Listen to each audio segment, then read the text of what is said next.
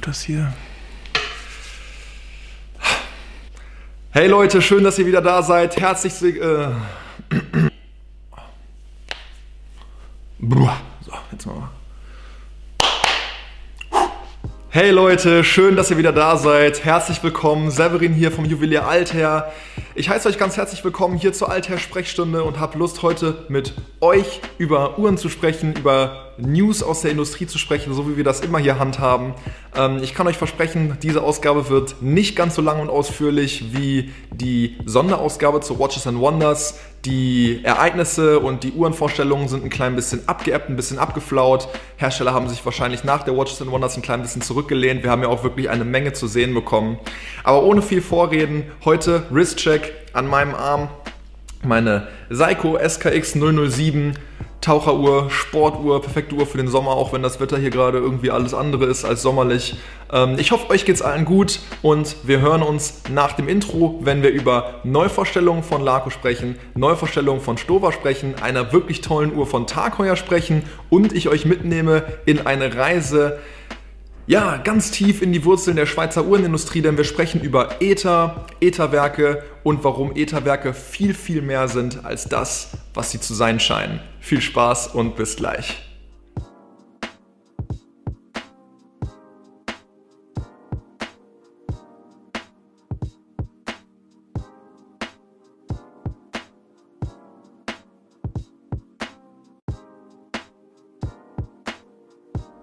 Als erstes möchte ich gerne mit euch über Laco und zwei Neuvorstellungen von Laco sprechen. Wieso gleich zwei? Ganz einfach. Laco hat im Zuge seiner aktuellen Neuvorstellung direkt zwei Uhren präsentiert, und zwar die Laco Palermo und die Laco Neapel, die ja so ein klein bisschen, beziehungsweise ziemlich stark die Fliegeruhrentradition von Laco aufgreifen. Diese Uhren finde ich persönlich super gelungen und ich sage euch auch jetzt direkt wieso. Diese Uhren sind all das, was die Uhren der Watches and Wonders nicht waren. Sie sind unaufgeregt, sie sind simplizistisch, sie sind nicht nach dem Anspruch gebaut worden, die Konkurrenz auszustechen. Sie sind einfach klassisch und schön. Nichts Besonderes, keine gehobenen Komplikationen, keine Ambition in irgendeiner Art und Weise das Rad neu zu erfinden, sondern Laco macht einfach das, was Laco am besten kann und das, was mich in erster Linie damals auch motiviert hat und mich in den Bann gezogen hat, mich näher mit Uhren zu beschäftigen, nämlich einfach etwas Simples, vermeintlich Simples wie die Darstellung von Zeit in einem wirklich schönen, traditionellen und zeitlosen Design zu verpacken. Die Laco Neapel und die Laco Palermo sind beide in 39 mm erhältlich. Die Laco Neapel hat dabei das charakteristische Baumuster A als Zifferblatt-Layout, während die Laco Palermo das sogenannte Baumuster B als Layout auf dem Zifferblatt hat. Worin die sich unterscheiden, möchte ich euch kurz erklären. Baumuster A und Baumuster B waren zwei zugelassene militärische Uhrenzifferblatt-Layouts, die damals für Flieger- und Beobachtungsuhren verwendet wurden und sich heutzutage auch als solche noch durchgesetzt haben. Baumuster A ist dabei deutlich simpler. Wir finden arabische Zahlen von 1 bis 12, einen Stundenzeiger, einen Minutenzeiger und einen Sekundenzeiger. Beim Baumuster B wirkt das Ganze schon ein klein bisschen, ja, nicht überladener, aber ein klein bisschen beladener. Wir haben nämlich außen statt der Zahlen von 1 bis 12 nun eine Minutenskalierung von 0 bis 60 und einen innenliegenden Stundenring mit den Zahlen von 1 bis 12. Dadurch wirkt das Ganze natürlich ein klein bisschen voller und gibt der Uhr aber eine andere Optik. Beides aber tatsächlich sehr, sehr ikonisch und sehr Fliegeruhren typisch. Und ich finde es super, dass Laco da direkt im Zuge von einem Release beide Designs anbietet.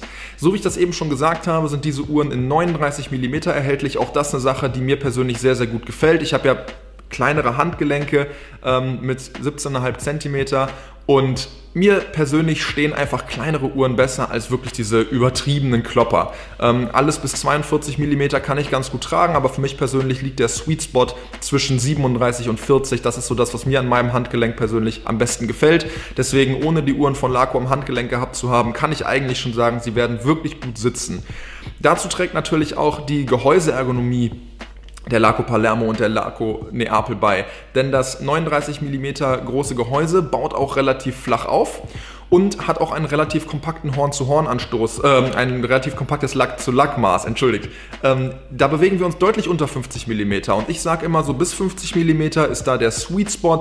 Äh, das ist ja im Prinzip die Breite, ja, wie breit die Uhr auf dem Rücken des Handgelenks sitzt und letztendlich das, was viel entscheidender ist, häufig dafür, wie die Uhren auf dem Handgelenk präsent sind, als wirklich der eigentliche Gehäusedurchmesser. Was am besondersten ist, ist die Farbwahl und die Farbakzente auf dieser Uhr. Denn wir finden ja, Fliegeruhren typisch und da müssen wir eigentlich nicht nochmal drüber reden. Die klassischen Merkmale. Kurz zusammengefasst, perfekte Ablesbarkeit, hohe Kontraste, simplizistische Ziffernblätter und eigentlich, ja, die typische Ausstattung einer Fliegeruhr, wie man sie kennt.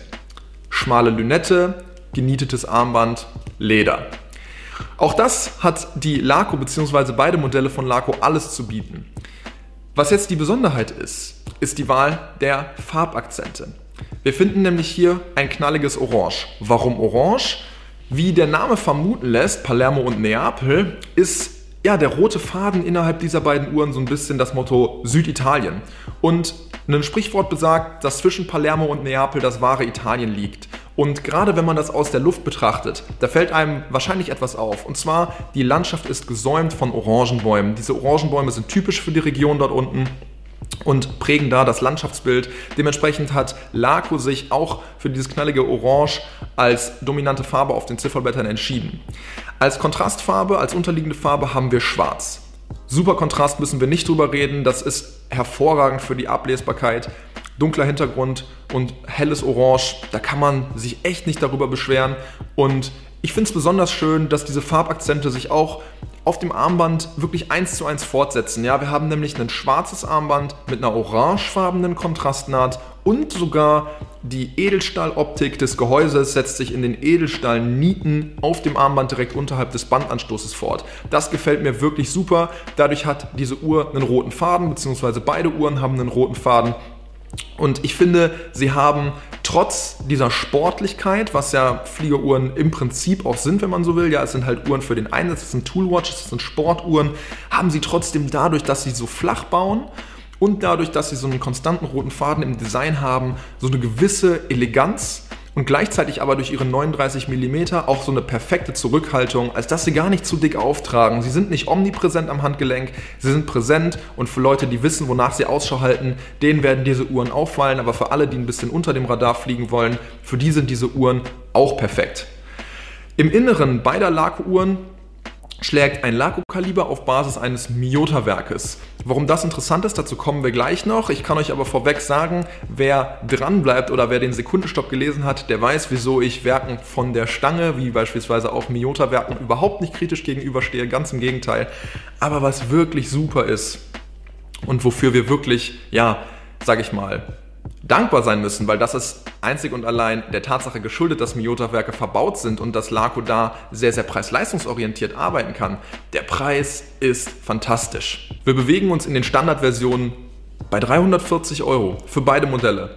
340 Euro für eine deutsche Fliegeruhr, für eine Uhr einer Marke mit langer Tradition, mit Know-how, mit Expertise, mit authentischer Expertise im Bereich Fliegeruhren mit automatischem Uhrwerk, mit einem tollen Design. Also ich finde, da gibt es wirklich gar nichts zu meckern. Finde ich wirklich super und ich kann es kaum erwarten, diese Uhren dann auch mal an mein Handgelenk zu legen. Was man noch dazu sagen kann, und auch das finde ich sehr, sehr schön, es ist nämlich sehr endverbraucherinnenfreundlich, dass Laco uns die Möglichkeit bietet, das Uhrwerk abzugraden. Denn wir haben einen Sichtboden, wir können dadurch das Uhrwerk bei der Arbeit betrachten und wem da das normale verbaute Laco-Kaliber nicht reicht, der kann für 50 Euro, für 55 Euro ein Upgrade-Kaliber bekommen. Das ist ebenfalls ein Miota-Kaliber.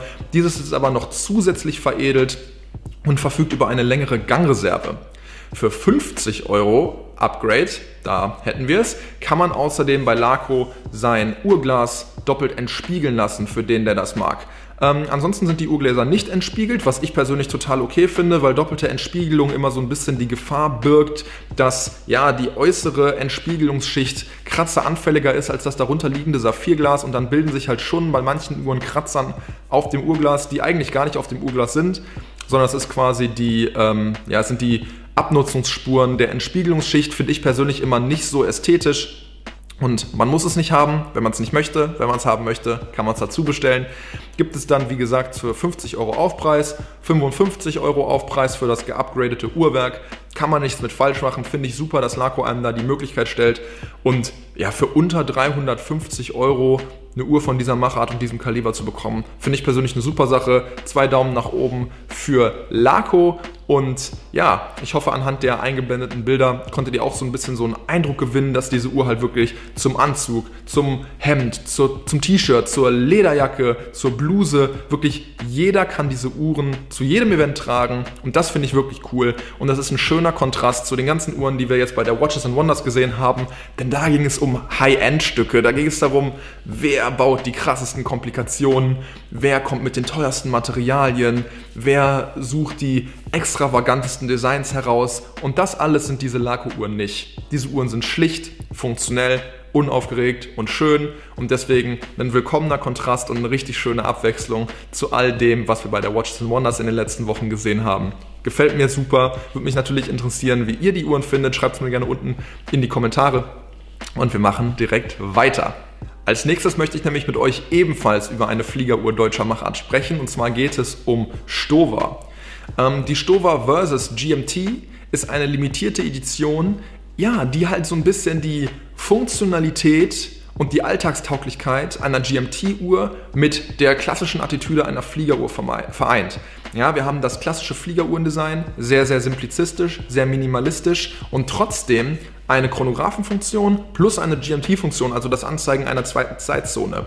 Weil natürlich das Credo einer Fliegeruhr der Minimalismus ist, denn unter Umständen müssen die Piloten auf einen Blick erkennen können, was auf dem Zifferblatt vor sich geht und da ist es überhaupt nicht zuträglich, wenn das Zifferblatt so überladen ist. Stover hat sich deswegen darauf geeinigt, sowohl das Stundenregister vom Chronographen als auch den laufenden Sekundenzeiger der normalen Zeitanzeige einfach wegzulassen. Das heißt, die finden sich nicht auf dem Zifferblatt, so wie einige andere Elemente, beispielsweise der Name der Marke, was ich sehr, sehr interessant finde, denn auch das ist echt nicht häufig anzutreffen. Und schon wirkt das Ganze extrem aufgeräumt, extrem minimalistisch und trotz ja, dieser großen Komplikationsdichte muss man einfach sagen, ja, die Uhr ist sehr, sehr funktionell, minimalistisch, schlicht und Fliegeruhren typisch. Gefällt mir sehr, sehr gut. ist eine limitierte Edition. Was mir besonders gut gefällt, ist die ähm, gravierte 24-Stunden-Skala auf der Edelstahl-Lünette. Und das Ganze ist erhältlich zu einem Preis von 2400 Euro. Und ja, wer da Bock hat auf eine Fliegeruhr deutscher Machart mit deutlich mehr Komplika äh, Komplikationen als die Laco-Uhren das eben hergegeben haben, mit ein klein bisschen mehr, ja, ähm, modifizierter Inhouse-Technologie. Der kann sich da auf jeden Fall mal bei Stover umgucken. Der Release der Uhren wird im Sommer sein. Ich meine, es war gegen Juni oder Juli. Und da bin ich auf jeden Fall gespannt, wie diese Uhr ankommen wird. Mir persönlich gefällt sie sehr, sehr gut. Ihr kennt sie alle, ihr liebt sie alle, zumindest liebe ich sie. Es ist die Tag Heuer Monaco. Es ist wohl eine der, ja, nicht nur ikonischsten Uhren aus dem Hause Tag Heuer, sondern auch eine der ikonischsten Uhren überhaupt. Sie ist ja bekannt aus dem Film Le Mans am Arm von äh, Rennfahrer Steve McQueen hat sie damals Leinwandgeschichte geschrieben und sie ist auch wirklich eine unfassbar schöne Uhr.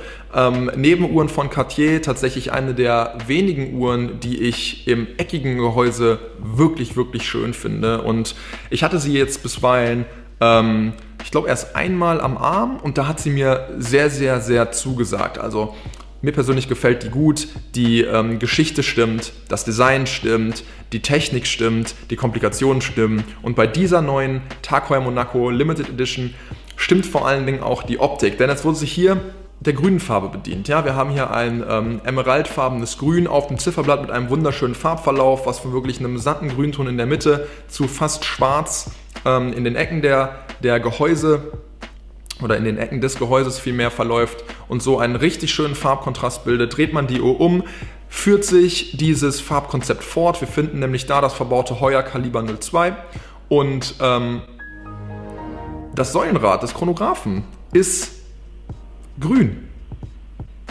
Habe ich so auch noch nie gesehen. Finde ich wirklich cool, denn häufig sind die Säulenräder entweder äh, monofarben, wie der Rest des Werkes auch, dann häufig Edelstahl. Häufig sind die Säulenräder gebläut, aber dass sie gegrünt sind, Das ist mir bisweilen noch nicht untergekommen. Finde ich, sieht richtig cool aus und gibt dem Ganzen auch hinten, wenn man das umdreht, quasi so einen kleinen Splash. Ähm, und ich hoffe, ich habe jetzt ein Bild gefunden, was ich euch hier einblenden kann. Ja, gefällt mir super, wirklich. Ähm, Problem bei der Uhr, es war leider eine limitierte Edition, sie ist schon ausverkauft. Ich wollte sie aber trotzdem hier in diesem Beitrag nennen, einfach weil ich finde, dass es eine super Sache ist. Und weswegen ich das unter anderem auch finde, ist, die Uhr wird angeboten zu einem Preis von unter 7000 Euro. Das ist eine Menge Geld, versteht mich nicht falsch, das ist auf jeden Fall eine Menge Geld. Und auch mehr Geld, als ich jetzt momentan für eine Uhr ausgeben könnte, beispielsweise. Aber man muss einfach sagen, es ist ein ikonischer Chronograph, es ist eine limitierte Sonderedition mit modifiziertem Werk, ähm, wo sich halt wirklich mit Liebe in die Details eingearbeitet wurde. Ja, und da ist die Konkurrenz preislich häufig sehr weit drüber. Also da finde ich es wirklich authentisch von Tag ähm, das Ganze zu so einem Preis anzubieten, ähm, trotz der eben genannten Konditionen, finde ich super. Und ja, ich bin gespannt, ob man jemals die Chance haben wird, ein so ein Ding in echt zu sehen. Persönlich würde ich mich natürlich sehr, sehr darüber freuen, falls einer von euch diese Uhr äh, im Besitz hat. Lasst es mich gerne wissen, ich würde sie gerne reviewen. Aber wir machen direkt weiter. Der nächste Release ist auch ziemlich cool und zwar geht es um Psycho. Ähm, viele von euch kennen mit Sicherheit die Psycho Turtle. Die Psycho Turtle ist ja übersetzt Wasserschildkröte, eines der Taucherikonen von Seiko. Ja, dieses kissenförmige Gehäuse mit den super kurzen, fast nicht existenten Hörnern, ähm, mit dieser Waffelung auf dem Zifferblatt sieht das Ganze wirklich aus wie eine Schildkröte und hat zahllose Fans, ja, egal in welchem Forum man unterwegs ist, egal in welchem Magazin man liest, egal auf welcher Website man schaut, wenn es darum geht, Uhren im Einsteigerbereich mit einem tollen Preis-Leistungs-Verhältnis und einer tollen Alltagstauglichkeit herauszufinden, dann sind die Psycho Turtle Modelle häufig ganz, ganz oben mit dabei. Und weil Turtle nun mal Wasserschildkröte heißt, hat Seiko sich gedacht, was ist eigentlich mit den Landschildkröten? Und so finden wir jetzt die Seiko Tortoise oder Tortoise als Landschildkröten-Äquivalent zur Turtle, die über eine Kompasslünette statt einer Taucherlünette verfügen und ein klein bisschen ja, kleiner im Gehäuse sind. Ja, Taucheruhren sind ja meistens etwas wuchtiger. Jetzt hier die Landschildkröte ist ein bisschen eher in Richtung Military Fieldwatch gehalten. Ja, wir haben sehr, sehr organische Zifferblätter mit so einem etwas Fieldwatch-typischen Zifferblatt-Layout. Wir haben sehr erdnah, naturnahe Farben. Wir haben eine Kompasslünette statt einer Taucherlünette und wir haben einen verkleinerten Gehäusedurchmesser. Das Ganze für 525 US-Dollar, auch preislich wieder sehr, sehr fair angesiedelt, wie ich finde.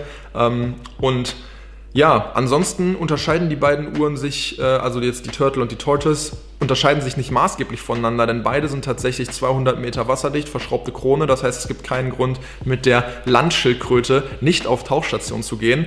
Ähm, und sogar die Armbandwahl lässt da einen überschneidenden Einsatzbereich zu, denn wir finden neben Lederarmbändern, die sich bekanntermaßen nicht so gut fürs Wasser eignen, natürlich auch Textilarmbänder und ähm, ich meine sogar Kautschukarmbänder, also man ist da auf jeden Fall gut aufgestellt. Wer Bock hat, eine etwas kleinere Turtle mit einer Kompass statt einer Taucherlünette ähm, mal auszuprobieren, der ist mit Sicherheit mit den neuen Seiko-Modellen sehr, sehr gut beraten. Als besonderen Beitrag habe ich heute die Geschichte der ETA-Uhrwerke für euch dabei. Ich muss leider vorweg sagen, als ich für den Sekundenstopp angefangen habe, diese Geschichte aufzuschreiben, ähm, ist mir relativ schnell klar geworden, dass es keinen Sinn macht, sie innerhalb des Sekundenstopps unterzubringen und deswegen habe ich sie als separaten Blogbeitrag ausgegliedert. Ihr findet den natürlich auf unserer Website. Ich verlinke den euch auch unten in der Videobeschreibung, genauso wie die aktuelle Ausgabe des Sekundenstopp, falls ihr noch irgendwas zusätzlich nachlesen wollt. Und ja, normalerweise bringe ich die Beiträge ja dann doch immer hier mit, erzähle die Geschichte und das ist dieses Mal einfach nicht möglich, denn ich habe mich echt seit meiner Arbeit bei Alther ein bisschen dagegen gesträubt, einen tiefer gehenden Einblick in die Geschichte von ETA zu geben. Nicht nur euch, sondern auch mir selbst. Ähm, womit das zusammenhängt, ist, ich wusste von Anfang an, die Geschichte ist ausufernd, sehr umfangreich, aber wie umfangreich, das war mir auf jeden Fall nicht klar. Und ich dachte an einem Nachmittag, ach, ich recherchiere mal ein bisschen was dazu. Und auf einmal saß ich nicht nur an diesem Nachmittag stundenlang daran, sondern auch am darauffolgenden Nachmittag noch stundenlang daran. Und das würde natürlich jetzt hier komplett den Rahmen sprengen. Wer also Interesse daran hat, sich selber auf den aktuellen Stand zu bringen, denn das ganze Konstrukt rund um Ether ist wirklich höchst dynamisch. Ja, also da ist nicht nur was, was in der Vergangenheit passiert ist oder mal irgendwie äh, ein paar Jahre zurückliegt, sondern jetzt brandaktuell ist dieser Betrieb ständig im Wandel, geht ständig mit der Zeit. Und wer da Lust hat, ein bisschen genauere Einblicke zu erhalten, dem empfehle ich stark, den Link unten in der Videobeschreibung mal anzuklicken, sich diese Story mal durchzulesen. Denn ich persönlich habe unfassbar davon profitiert. Und ich habe das Gefühl, dass ja, die Geschichte von Ether eigentlich was ist, was man kennen sollte als Uhrenenthusiast und als Uhrenenthusiastin, denn diese Werke sind so omnipräsent. Wie häufig sehen wir uns mit der Diskussion konfrontiert, Inhouse oder Werk von der Stange? Und Werk von der Stange meint halt häufig ein Etherwerk. Und warum aber Etherwerke so viel mehr sind als einfach nur Werke von der Stange, habe ich versucht für euch herauszuarbeiten. Wer da also Interesse hat, schaut gerne unten in die Videobeschreibung und dürft natürlich dann trotzdem unterhalb des Videos kommentieren, Fragen stellen oder mir Feedback geben. Zum Abschluss dieser kurzen und übersichtlichen Sprechstunde habe ich für euch natürlich wieder den Altair Weekend Wristshot dabei. Der darf natürlich nicht fehlen und kommt diese Woche von Marco. Und zwar hat Marco uns ein sehr, sehr cool arrangiertes Bild seiner Hamilton Pan Europe geschickt, ähm, an einem richtig coolen NATO-Armband, passend in den Farben zum Zifferblatt, aber auch zum drapierten Baseballhandschuh. Gefällt mir wirklich super gut. Ich habe mich für dieses Bild entschieden, weil es mir aufgrund einfach dieser knalligen Farben direkt ins Auge gesprungen ist. Ähm, es ist sehr, sehr schön arrangiert, ein gut durchdachtes Foto und es greift halt das auf, was ich persönlich an Uhren so super cool finde. Es ist Farbenfröhlichkeit, ausgefallene Designs, Sportlichkeit, Alltagstauglichkeit, gepaart mit einem kleinen Hauch Sonnenschein und Sommer. Ja, das ist was, was wir, glaube ich, momentan alle ein bisschen gebrauchen können. Deswegen vielen Dank, Marco, für das tolle Bild. Ähm, ich hoffe, ihr macht weiterhin so fleißig mit. Wir haben echt inzwischen mehrere hundert Fotos. Es wird eine immer größer werdende Bibliothek unter dem Hashtag Altair Weekend Wristshot. Ähm, und ich und meine Kollegen Benedikt und Felix und Marco, wir können uns kaum entscheiden, welches dieser Bilder wirklich das coolste ist, denn es sind so viele, ähm, es werden immer mehr und es freut uns einfach mega zu sehen, was ihr in unserer Community am Handgelenk tragt, womit ihr eure Wochen startet. Und deswegen, wenn auch ihr die Chance haben möchtet, hier bei mir in der Sprechstunde und im Alter Sekundenstopp quasi gefeatured zu werden mit euren Uhren, dann macht unbedingt mit. Markiert eure Bilder auf Instagram mit dem Hashtag AlterWeekendWristshot. Wer kein Instagram hat, das ist auch schon vorgekommen, der kann mir natürlich auch an severin.gieswein.alter.de einfach eine E-Mail schreiben und mir ein schönes Bild seiner Uhr schicken. Das nehme ich auf jeden Fall auch immer gerne an. Und dann hoffe ich natürlich weiterhin, dass ihr alle gesund seid, gesund bleibt und dass wir uns nächstes Mal wiedersehen zur Alter-Sprechstunde, wenn wir uns wieder die neuesten Neuigkeiten aus der Uhrenindustrie gemeinsam anschauen. Ich freue mich auf jeden Fall schon. Bleibt alle gesund. Noch kurz hinterher, falls ihr noch nicht abonniert habt, tut uns doch einen Gefallen. Abonniert unseren Kanal, äh, gebt dem Video auch gerne einen Daumen hoch und teilt es mit euren Freunden, denn das ist im Prinzip ja so ein bisschen die digitale Währung, ja, und ein bisschen das, was uns zeigt. Unser Content kommt bei euch gut an und hilft uns weiter zu wachsen und weiter für euch gute Inhalte zu produzieren. Das sollte es auch gewesen sein. Schön, dass ihr dabei wart. Wir sehen uns beim nächsten Mal. Euer Severin und ciao.